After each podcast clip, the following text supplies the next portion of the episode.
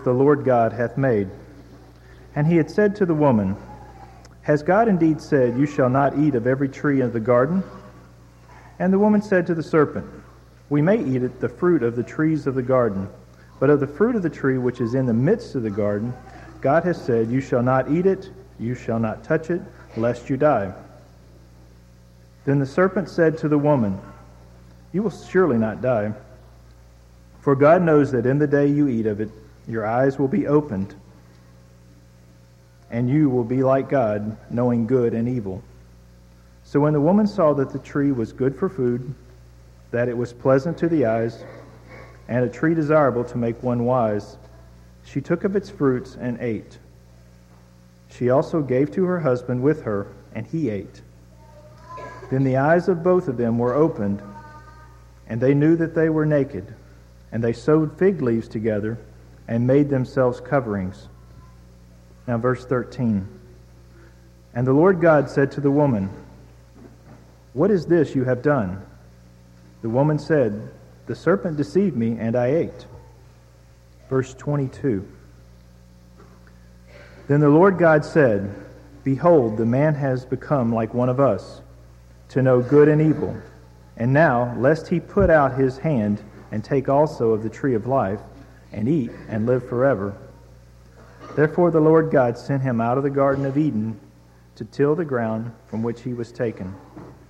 So he drove out the man, and he placed cherubim at the east of the Garden of Eden, and a flaming sword which turned every way to guard the way to the tree of life.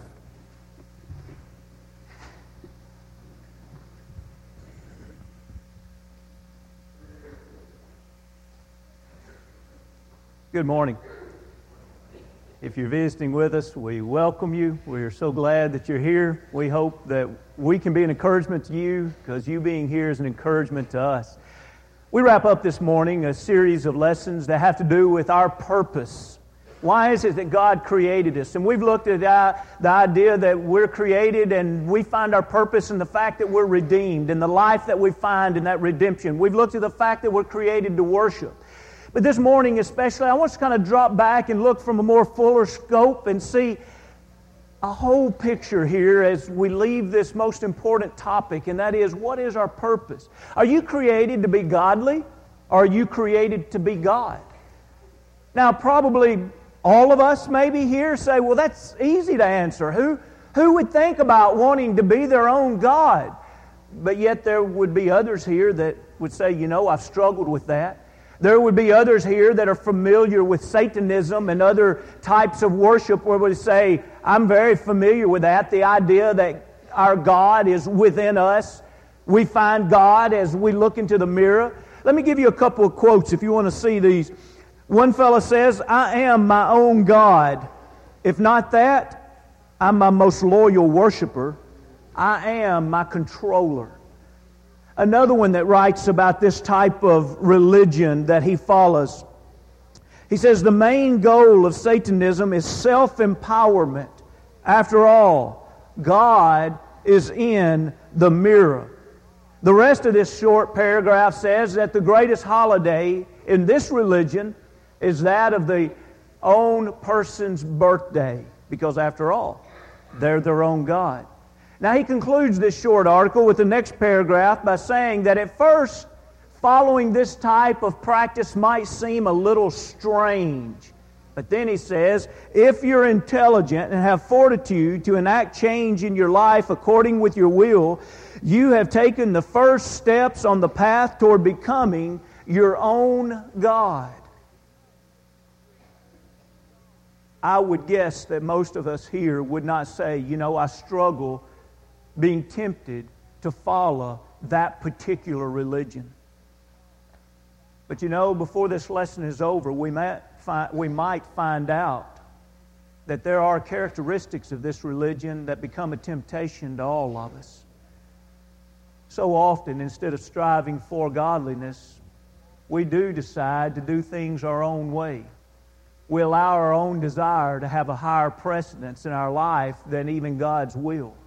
And in that sense, in a way, we literally are declaring ourselves our own God.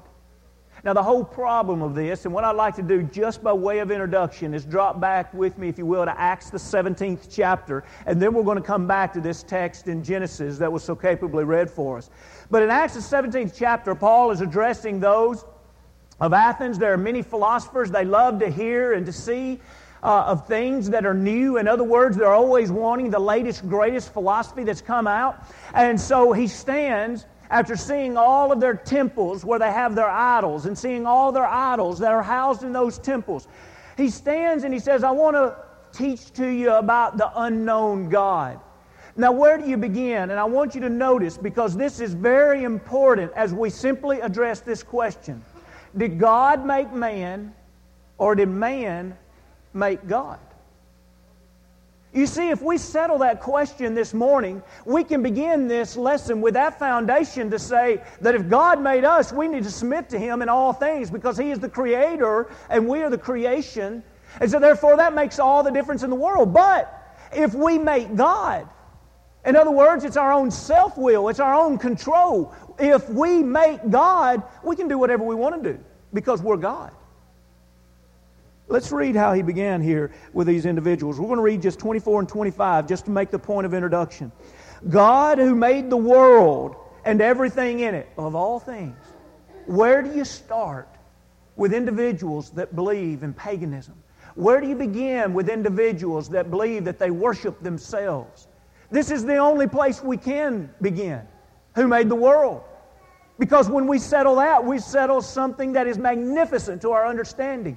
And so Paul stands before them and says, Let me tell you about God who made the world and everything in it. Since he is Lord of heaven and earth, does not dwell in temples made with hands. Now, I can just imagine, David Shan's opinion here, I can just imagine him standing there and making a hand gesture over to many of those temples that they made with their own hands. They knew those temples were made by the hands of men.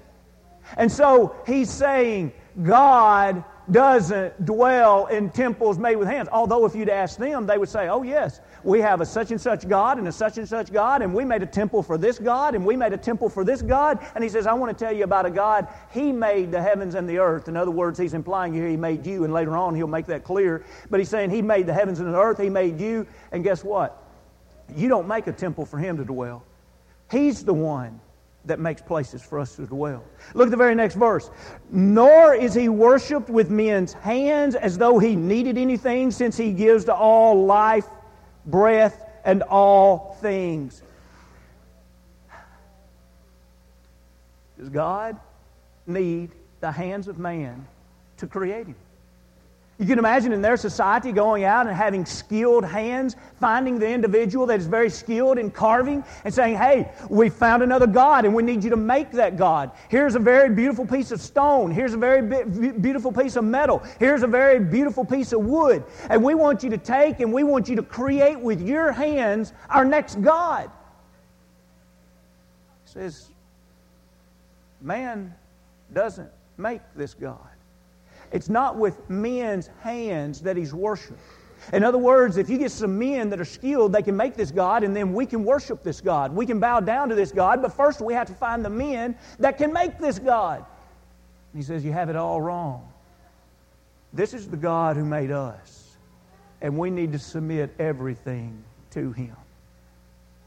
In that sense, I ask you this morning are you striving to be godly? Are you striving to be God? Are you striving to make your own life? Are you striving to make your own standards? Or are you willing to back up under the submission of God and say, God, I just want to be your creation. I want you to mold me and form me, and I want to submit to you in everything. Let's go back to that old story in Genesis, the third chapter. In Genesis, the third chapter, we have the great story Remember, since we just left Acts 17, we ought to mention this. How does the Bible begin? Acts, the first chapter. In the beginning, God created the heavens and the earth. Of all the places God wants us to begin, He wants us to begin by understanding that He's the Creator. He's not only the Creator of the heaven and the earth, but He is also the Creator of mankind. The second chapter of Genesis, He's the Creator of man and woman. He's the Creator of marriage. He's the Creator of the family. And now we come to Genesis 3 and we see another powerful story, and it's the story where we have to stop and ask. Were Adam and Eve at this point, and especially in this story, as we see the dialogue between Eve and Satan, were, was she striving to be godly? Or at least for a brief moment of time, was she tempted to be God? That's the question. As we look back over this story, you'll see there in verse 4 and 5, Genesis, the third chapter, verse 4 and 5. Do you notice there in verse 4, the serpent said to the woman, You will not surely die? But yet God had clearly said, If you eat of that fruit, you shall surely die. Now, notice Satan only changed the wording with one word. But yet, in that, he began to call God a liar. Too many times I've thought about this story in Genesis 3, and I've thought about Eve standing at that tree, and I've thought about that being the beginning of the temptation. Oh, she saw it. Oh, it looked delicious. It looked pleasant. Oh, it looked like it would make one wise. Friends, that's not the beginning of the temptation.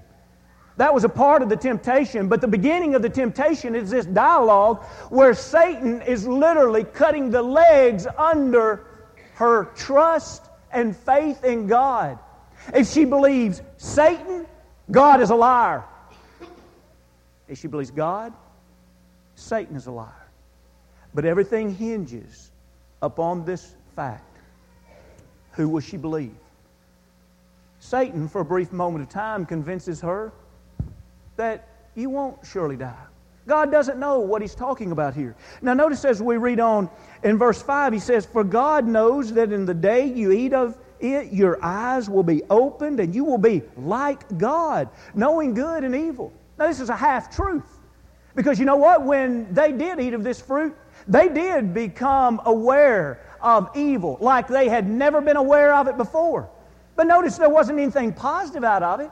Satan told this part of it as if it was going to be a benefit to know good and evil. God knew it from an intellectual standpoint. They were going to know it by experiencing it. It wasn't going to be something good. So they believed the full lie of Satan, and now they're buying the half truth of Satan. But what else is in this half truth? Friends, please listen to this because this is a temptation that Satan hits us with at all ages. And that is God must be conspiring against me. You mean that there's some great knowledge of truth and evil that we could have if we just eat of that fruit and God's holding that back? God's holding back. He doesn't want what is best for me in my life. There has to be something better than the way of God. All of this that Satan has said, the lies, the half truths, pitting God against them. Works her to the point that when she does, in verse 6, approach that tree, notice how she now sees the tree. In verse 6, it says So when the woman saw that the tree was good for food, pleasant to the eyes, and a tree desirable to make one wise, she took of his fruit and ate it. She also gave it to her husband.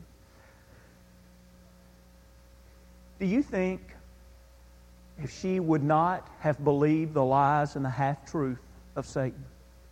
That she would approach that tree believing that that fruit looked as delicious. Do you think it would have been as pleasant to the eye?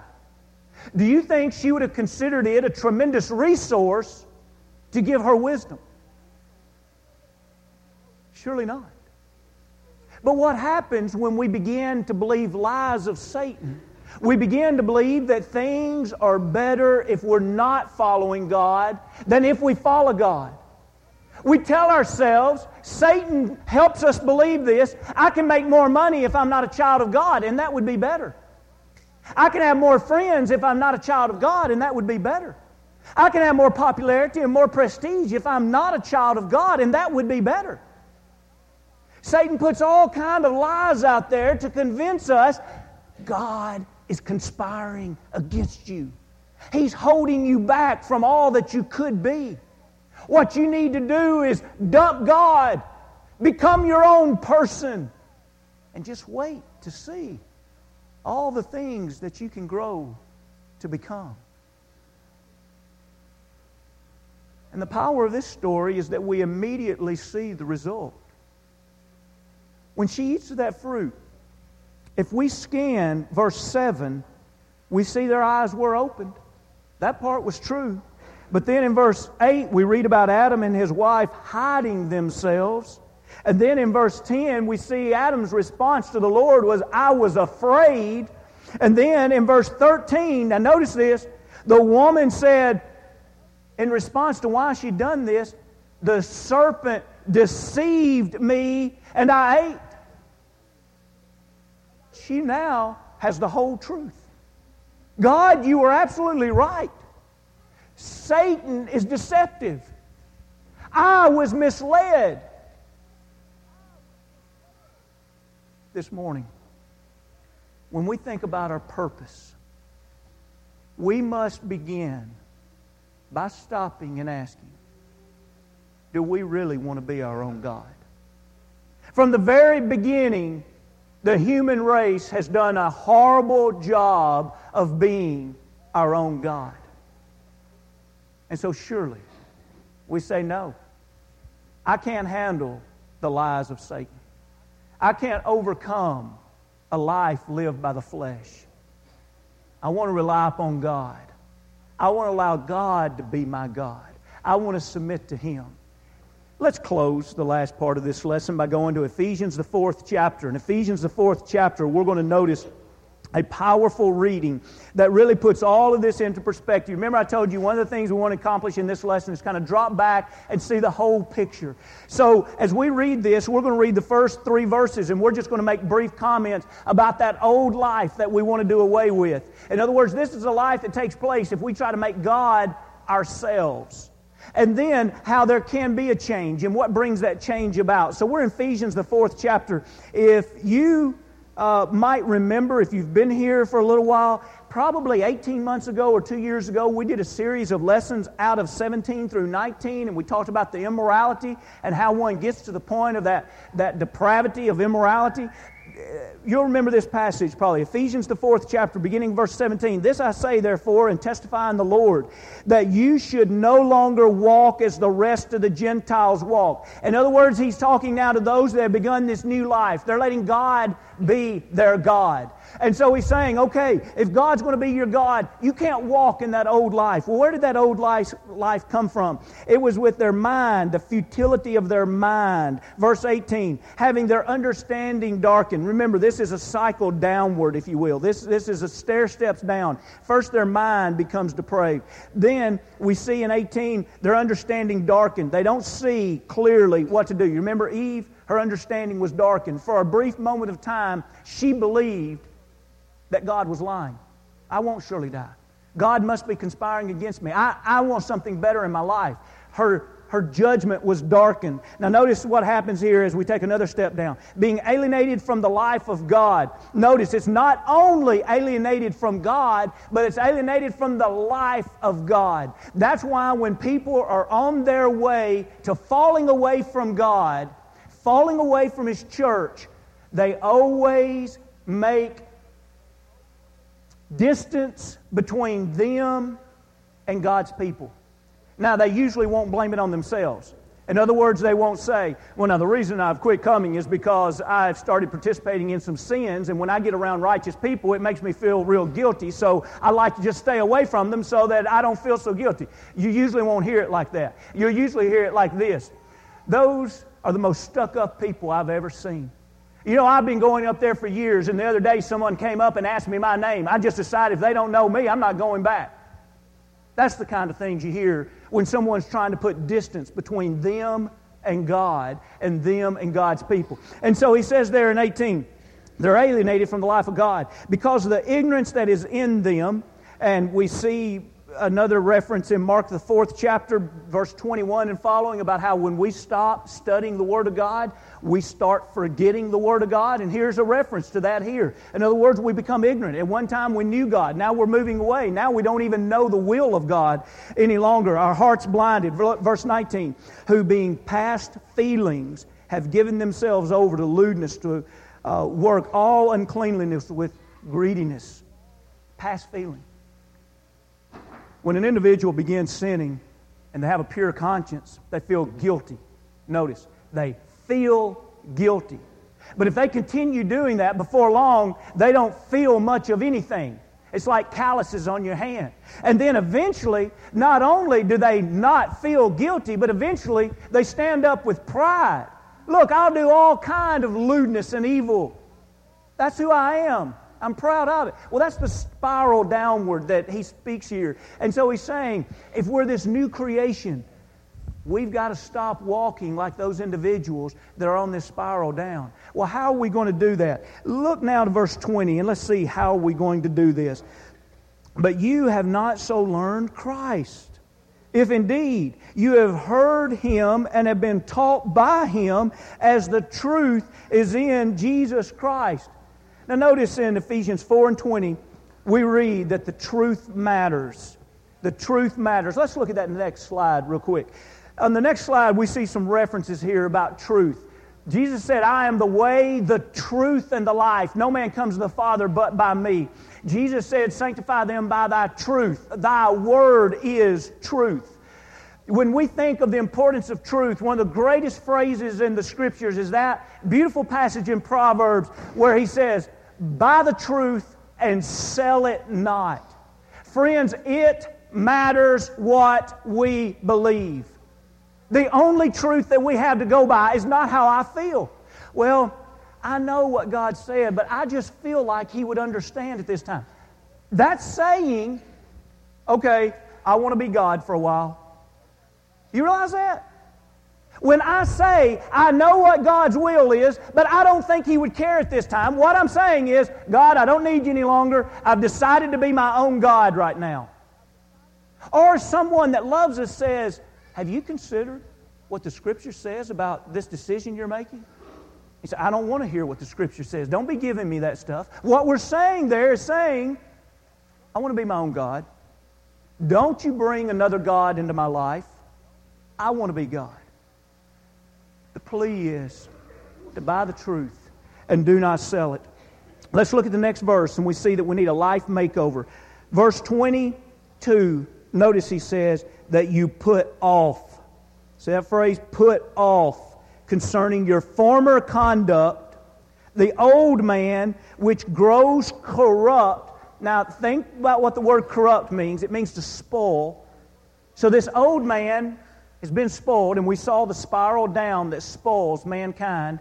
Now, how did that man get to the point of being spoiled? Do you see there at the end, he said, according to the deceitful lust. What was it that Eve said that Satan did?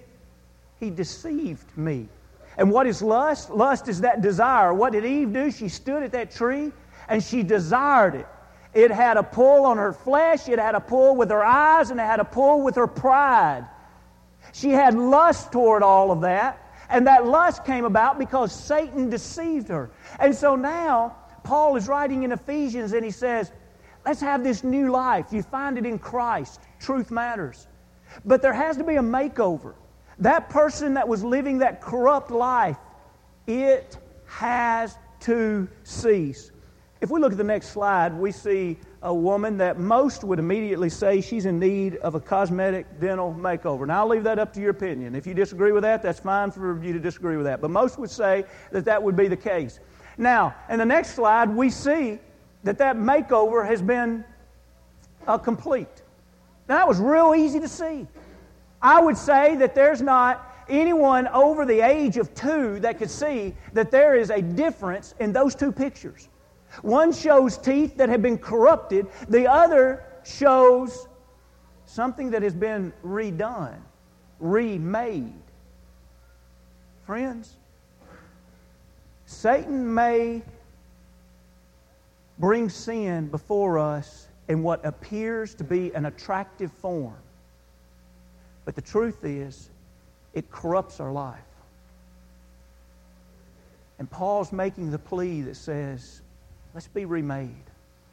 Allow God to make something new out of us.